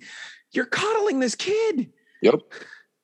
You know, and you yeah. and you wonder why I kind of like the confident thing we just talked about. Going, you're destroying your child's confidence. Well, there's a big difference between like you and I and those kids.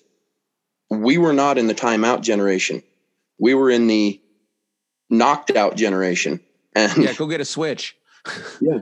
And now w- the timeout generation is not doesn't have any confidence. They don't want to work for anything. They want it handed to them or they don't want to do anything at all. Yeah. Exactly. And that that that's what kind of that's what killed me. And that's why I I took the opportunity yesterday to go, wow. I mean, you really showed me that you wanted it. And, and I'm like, and that right there is like some you know, I'm almost six foot, you know, I'm 220. I'm somewhat of an imposing figure to these children. Mm-hmm. But I'm also a fun loving individual that, you know, they come up to me, they punch me, you know, probably inappropriately in a karate class, but you know what? If it let if they feel free to do that, I've won. It's oh, like, yeah. you know, you know, I, I, you know, if they start doing it on a regular basis, I'm like, look, knock it off. You know, you can't do that anymore. And you know, this, that, or the other. And it just and it just amazes me that these kids actually kind of you know gather around to the two adults that were fun loving. Or you know, one my buddy who's a black belt in judo about is your age. Actually, no, he's eh, sorry, he's a little bit older than I am, and uh, and he was a type of he's a type of personality. We're fun. We're fun. We're smart asses, which is even beneficial. This, these kids like love it, and that that you know, and these kids want to fight us just because they know we're not going to hurt them. Yeah. Um, and they may have some family issues that they're dealing with. I can't. I don't know if they don't tell me, I don't know. Yeah. Um, but that's one thing I like about karate is deal, these kids are. I have a feeling a lot of them have some issues to you know that they bring to karate and just get it out here. They don't verbalize it, but I can see with some of like one of the ones, and she, her and her sister seem to like have different sisters. Uh, but she was fighting one of the other guys in class yesterday, you know, my size, an adult, and she got angry and just started wailing on the her her sparring partner. Mm-hmm. And I'm like, I look at the guy, I'm like, what did you do to tick her off? it, uh, that's you know, a week's worth of aggression.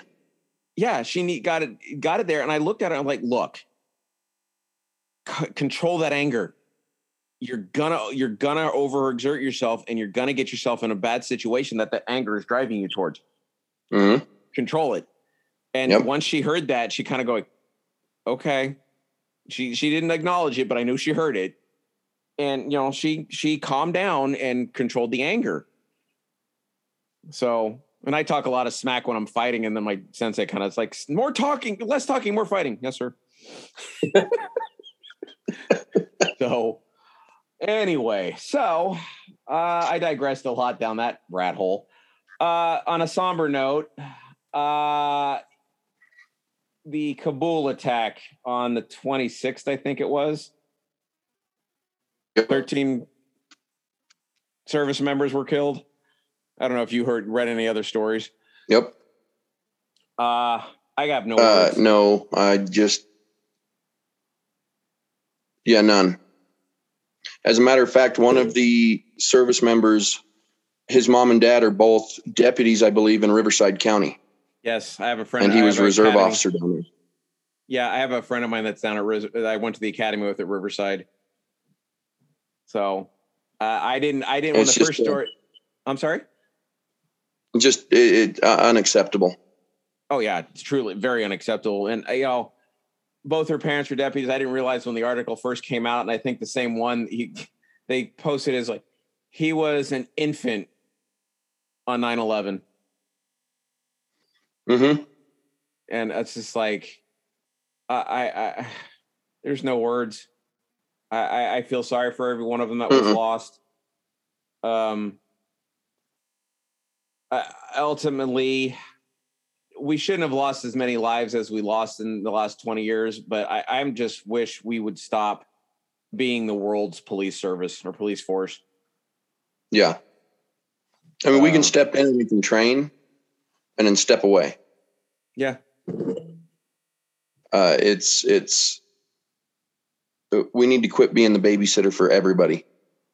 Yes. But on that somber note, have you heard the stories coming out from the veterans groups that are using private intel to get their translators and families and stuff out of there? Uh, yeah, I heard some private contractor used his own money to, you know, get those guys. Are I mean, I don't know if it's you know Afghanis or uh, American citizens, but I think both. To be honest with, from what I remember.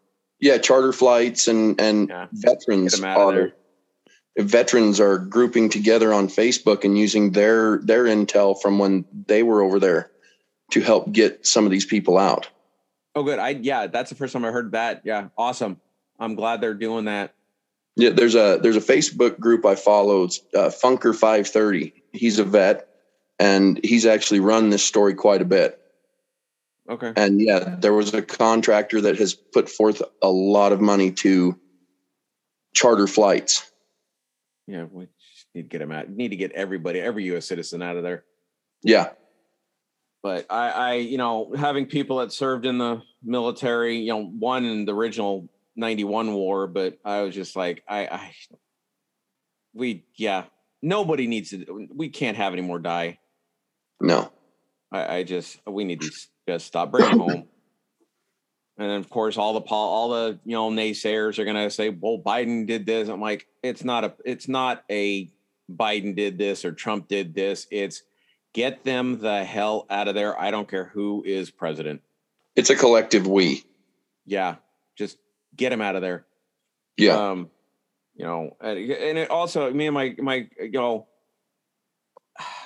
I, I, it it it strikes me as that me and my coworker who served in the Air Force, or as he affectionately referred to as the Chair Force, um, Mhm.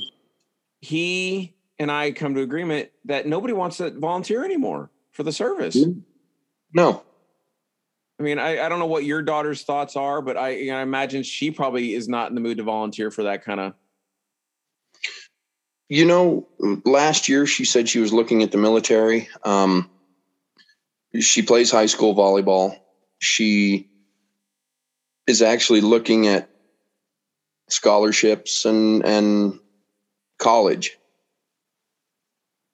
Now, I, I'm going to leave it up to her what she wants to do. Same with my kids. It's like you have one of four choices. Yeah. College, Yeah. military, trade, or work. Yeah, if she wants to go to college on a volleyball scholarship and become, you know, an Olympic volleyball player, great. That means she can support mom and dad. Um, I like that. I like where your head's at. But yeah, I, I it's like I, I I'm gonna, you know, I said they'll get an option. My kids will get the option of doing what they want to do. Yeah. And honestly, as much as I uh, consider myself a patriot, I will dissuade them from going into the service unless they have no other option. And I'm hopefully Yeah. raising my kids where they're going to be productive members of society and will have options. well, you know, 25 years ago, going into the military meant something. Yes, not anymore. No, you know, I, I, I stay in contact with friends from high school that, that went in the military and some of them say with this recent, you know, activity over there, some are saying it was all for nothing. And others are saying that, you know, you can only do so much. I lost my camera. I let my camera reset. So Oh, got too hot. now, uh, now I'm a black screen. Um, yeah, nobody, and and I that's a state of the reality of the country. It's like I don't, you know, I will support the military. I I do support the military. You know, some you know, I, one thing I didn't do and I should have is put my flag out at half mast on the 26th. Was mm-hmm. working, didn't realize it until two days later. Kind of misses the point.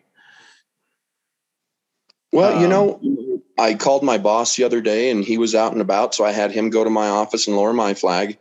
And then when, you know, I'm, I, I run as a medic for the open wheel dirt track races we have in, you know, locally here on the weekends. Um, I brought it up to the guy that runs the fairgrounds and the, you know, he's the promoter and told him, I said, listen, man, um, he, he knew what was going on. He's a veteran. And I said, the flag in the in the infield in the center of the track, can we lower that to half mast? And he said I, he was already on his way over. Nice. You know, the folks that come out to these races that race and the spectators and all that are very patriotic. Um, you know, we have the flag laps with the race cars, you know, 40 race cars that have flags on them and, and, you know, that carry flags out the window and all that. We're talking mini sprints, dwarf mod cars, um, right up to 800 horsepower, you know, hobby stocks. Right. Okay. And all get out wing sprint cars and, you know, they all get out there with their flags. Yeah. You know, we, I, we need to support our military and that's going to fly right back into mental health, man. Yeah we need to support them while they're there and after they're home. Yeah, it's the one thing we've been we haven't done since Vietnam, and I wasn't yeah. even alive at during. Well, excuse me, I was born at the fall of Saigon. yeah. Uh, but yeah, that's what we. You know, I, I look at some of the gentlemen that I know that were Vietnam vets. They were called baby killers. They were, you know, called this, that, or the other. And I'm like, you know, how do you do that to people? I, I, they're they're it's a military aside, they're humans. Yeah, I mean, they're really humans, and we lost 13 human lives over some because we are trying to rescue people. Yeah, that that is what. I, I, not so much that we lost 13 lives. Yes, fully on fact, we lost 13 lives, but we're doing it in a rescue mission. Yeah that's what bugs me is that yeah. it, it, like I said, we and to me, we've lost too many people over senseless oil senselessly. So, mm-hmm. but then again, war is profitable. Um, yeah, uh, and it, and it's just I, I yeah I, I I my heart goes out to these families. You know, the the two people in Riverside they lost a legacy. You know, with that child and I don't care. Man, man was 22 years old, still a child. oh, adult child, but still a child. Yeah. Well, he was he was their child. So yeah, 22 years old. He was he was a man, but he was still a child. Yeah, with one on the way too. Yep. That that that that that is you know something that we face in this this country too is a lack of a male figure. Well, it wasn't his, you know, by choice. He chose to serve in the military and he lost his life. And that kid is not going to, his future kid is not going to have any, a, a father. He will have father figures, but not have his father.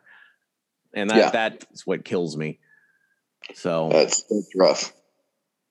All righty. Enough neg- enough negativity. Drink of the week.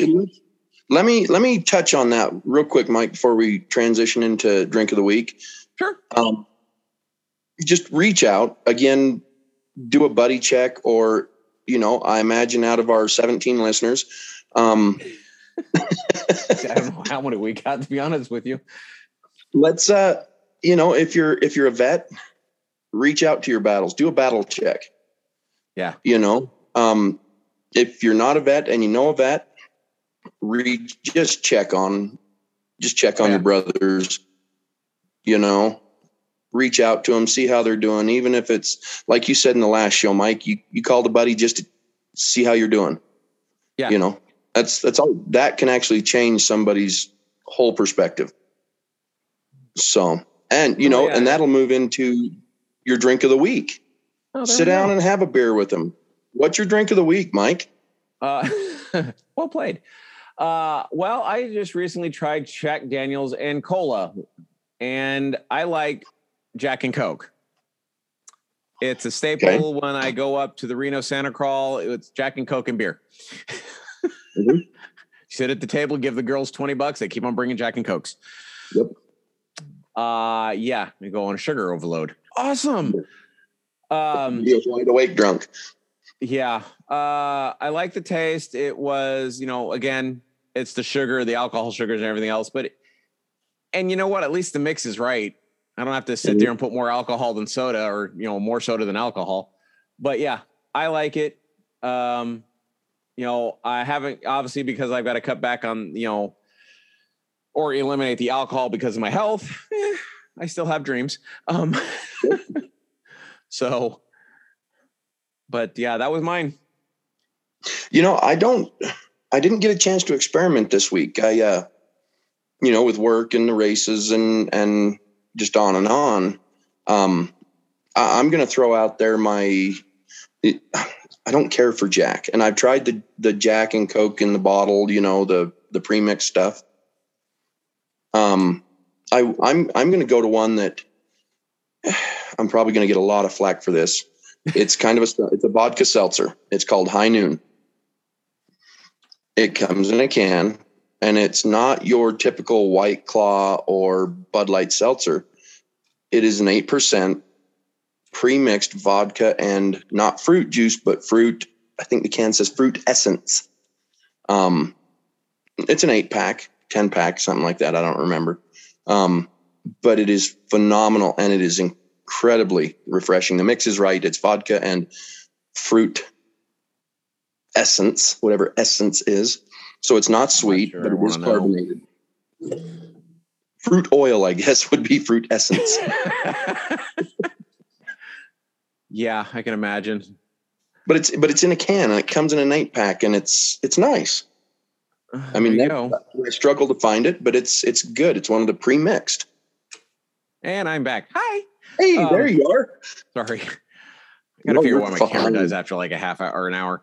Anyway, um, well, you know, I tried the uh the white claw stuff and I I wanted to puke. I'm like on a whim, I'm like, you know what? Let's try it. I have regretted my decision. I have regrets. Yeah. And um, I've tried I, several, know, you know, the the Coors Seltzer and the Bud Light Seltzer, and I just can't go any further. Uh-uh. Uh, if you don't like Jack and Coke, might I suggest a different brand? Evan Williams. Hmm. Well, see, it's it's not the Jack; it's just the the bourbon in general anymore. Ah, uh, okay. You know, everybody has that one alcohol that they almost died on. Yes, I have yet to find it. For, for me, that is Jack because okay. I spent too many nights in the middle of a hayfield in high school, throwing my guts up, begging God to pull me through this, and I'll never touch it again. and lo and behold, the next weekend, hey, you want to do a shot of Jack? Hell yeah! Um, uh, of course. yeah, I haven't. I haven't found the alcohol. It's that has made me want to not drink it again. Um, I, White Claw. Yeah. What was that? White Claw. You just yeah, said you'll never drink it again. Uh, I didn't puke. It wanted to make me puke. Ah, okay. There, there there's a difference. A real big yeah. distinction there. Um, yep. No, I. You know what? It, the sad part is people look at me as like I can't drink beer, and when I tell them I can't drink beer, they come up like, "What do you mean you can't drink beer?" Okay, I don't think it's that unself-explanatory.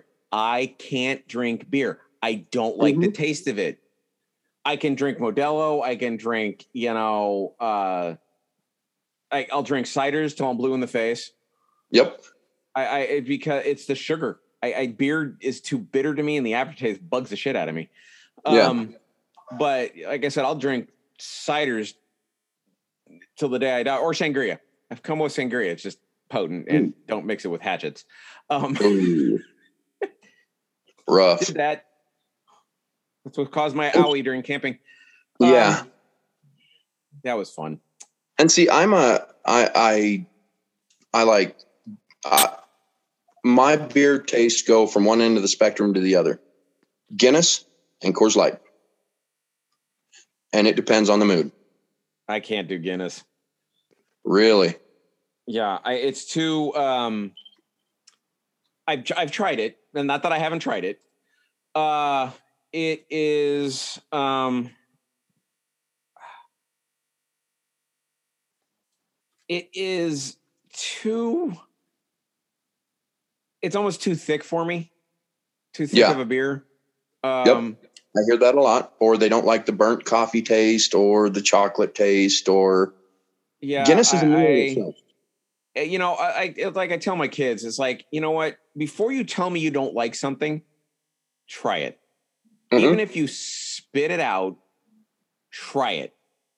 That's all I've ever asked my kids to do. Don't just, you know, dislike something because you don't like the way it looks or don't like it smells.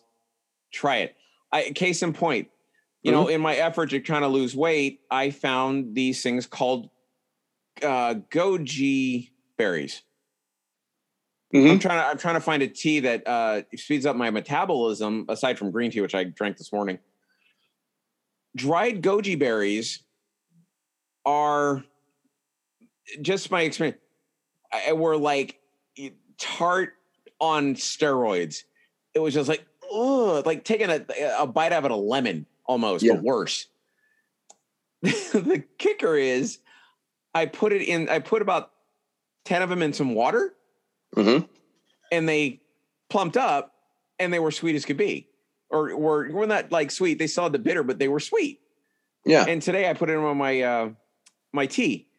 Because I the coffee, I just can't do coffee anymore, so I'll do the caffeinated tea. Uh, Yeah. call me a pansy, fine. Listeners don't care. I, I'm on a journey of my own. Um so, eh, but yeah, they, they were just bitter, and that that's sometimes like like death and taxes is another one I can't do, uh, just because it just it it don't agree with me. Yeah. It, it's just too thick. I I have weird tastes. I mean, Jägermeister. Yeah. I love Jaeger. Yes. A lot of people say it tastes like NyQuil. Well, I hate NyQuil, but I like Jaeger. Well, You know, I realize Nyquil used to have alcohol in it. Uh-huh. You know, and I drink straight tequila. And, you know, I don't use what they call training wheels, the lime and the salt and all that. Uh-uh. So my my definite go back, my fall back to no matter what is a vodka tonic. Never had one. Had vodka, never had the tonic.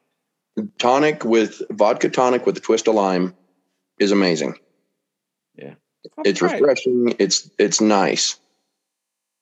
I'll have to try it, but I've I've never had never had one. Never really appealed to me. Vodka, I'm like, I'll shot that all day long and then puke later. Um, Yeah. and go back for more. Um And I've discovered martini, dirty martinis I like. uh, I've heard good things about it. I, I've tried an apple martini. Eh, Okay, so a, a dirty martini is just it's vodka, a splash of olive juice. That's it. okay. And it's and you look highfalutin when you drink it. Pinky up. Martini glass, pinky up. Yep. Yeah. Okay. Just want to make sure we're on the same page. Um, uh, again, I we're getting better at this. I just got to work harder on my end to get some of these things, the notes and stuff up, which all is just is copy and paste. Now that I realize where to put it. Yep. So, again, good show. Uh, again, I'm just basing stuff off my and my wife is home, but she's got homework. Um, uh, I, I think we're doing getting these things. I know we're hitting a lot of topics that are heavy hitters, and you, you can't just talk about it in one show. It's kind of kind of go over repeatedly over other shows. But I I like how we're definitely getting going. yeah. We're getting new new stuff in there. You know, I like it. So Well, and I'll I'll reach out to the Dublin guy this week and check on him Okay. again. He's he's having a rough time. yeah, Um, I- I'd I like to get him on here. You know, um, I'd like to get him on here and have a chat with him, and I'll see what I can do. I just want to make sure he's in a mentally safe space. Yeah. You know, before he starts, and it may be six months before he reaches out and wants to wants Oh, to no, talk about I, it. I guess uh, it, it. You know, the mere fact that you reached out to him is like, hey, dude, we want to get your story out there. We want to Mhm. help you through this. Um, I, I'm, you know, actually, not to be negative, but the couple of fathers groups I, I'm part of, and what may I, I found you with, and I don't know how many other you're a part of, but it was just like there, there's a running theme, and I, I, you know, I don't know how anybody can switch it. Of it always seems to be negative toward in any state, negative towards the male or the father in this case. You know, the wife leaves, takes the kids, father has to fight, you know, that much extra to Mhm. get what they want. I don't know if you're seeing the same kind of theme across that, but it's like I am. it's like, come on, guys, you, you gotta, you know, I know this is a legal battle and marriage is a partnership and it's a fight. Yep. Like fight for what you want. Well, and one of my employees is going through this right now with an ex-wife that lives back east, and he's been fighting for years to try and see his daughter. And it's it's actually he's finally found an attorney and a judge that is pro-father Yeah. And helping him out. And he's so excited because come September he actually gets to fly to Michigan, Michigan, and see his daughter for the first time in nine years. Oh, that's awesome. you know so it is very negative i guess for lack of a better term negative press for fathers Yeah, and there's, there's really no need for it, and I, and I don't get why that is. It's just like the fathers just get, I mean, unfortunately, raked over the coals when it they get to, hosed Yeah, and I and and they're and uh, like, here's a- here's a, a kind of a personal story. My wife, when I we first got together, we talked. You know, I don't care. I'm an open book on certain aspects, but you know, we we were talking, and she initially didn't want kids Mhm. because you know of her background and what had happened with her. Uh, we I, I I unaffectionately refer to her- her father as a sperm donor. Um, he's an ass. yeah Um, and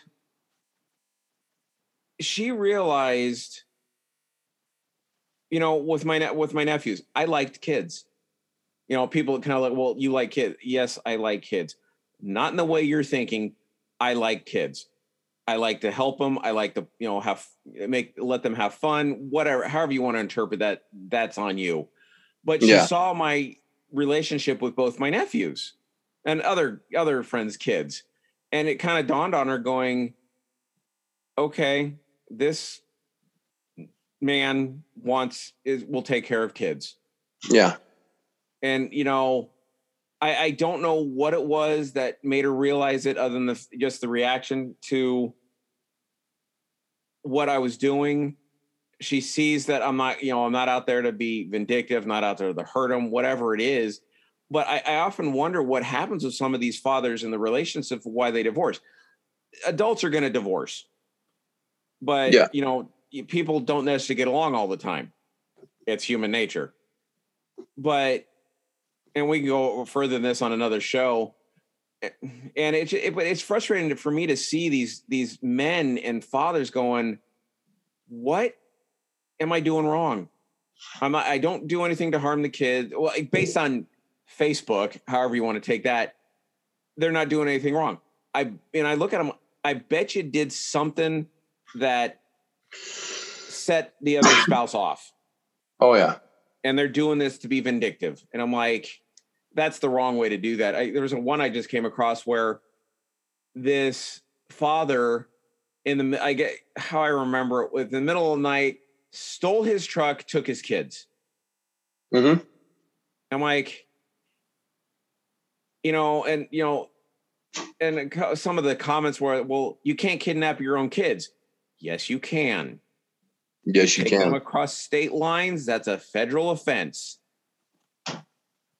You know, well and if you don't have if you don't have custody i mean you have visitation rights and no custody you can it's parental kidnapping Yes, and people like, and it was, you know, of course, it, I think it was, uh, I believe it was. I don't know how a woman got on a dad's group, but you never know. Um, uh, that they're kind of restrictive to fathers, if I'm not mistaken. yeah Um, but I think it was a woman that commented on it, going, "You can't kidnap your own kids." Yeah, you can. You can kidnap your own kids and it happens every day every single day. You know, Amber Alerts all through uh, everything. Yep. But I, I, I wonder if we can, you know,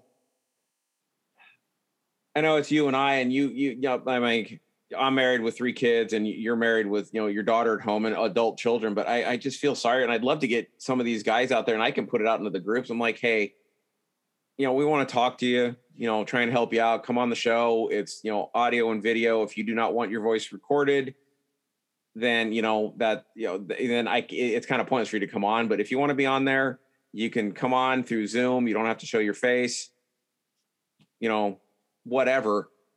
But I, I think we need to bring attention to that as well. And I'm not a lawyer. You're not a lawyer. I mean, but you see the same things I do. Mm-hmm.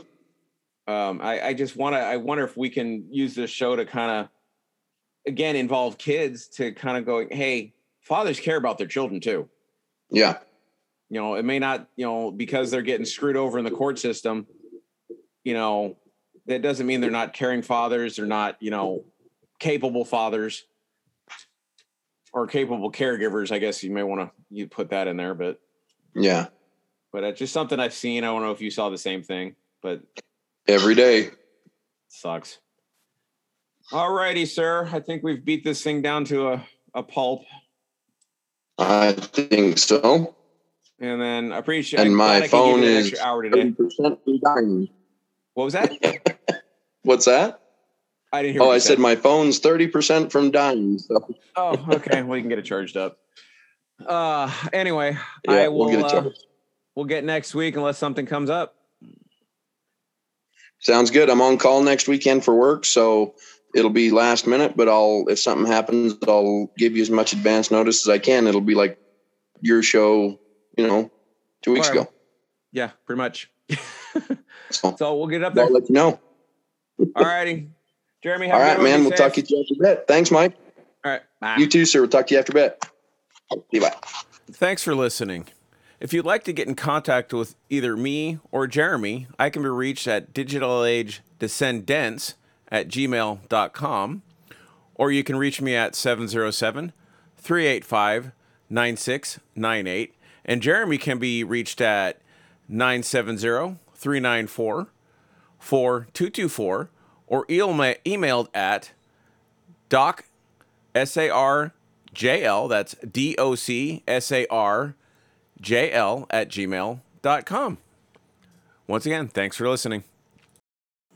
So, as we discussed in the show today, this country is facing and has faced in the past years a large mental health problem. As I mentioned in the show, Congress doesn't seem to want to realize that, or they just don't care but we have a large amount of suicides in this country that we need to take care of. And part of Jeremy's passion, and I am going to follow suit, is we want to bring attention to this issue.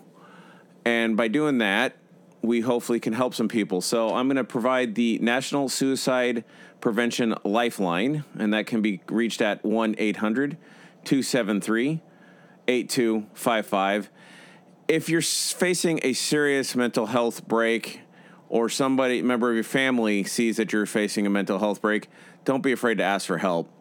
Reach out to myself, reach out to Jeremy, reach out to some other medical or mental health professional. We want you to stay around, especially for your kids.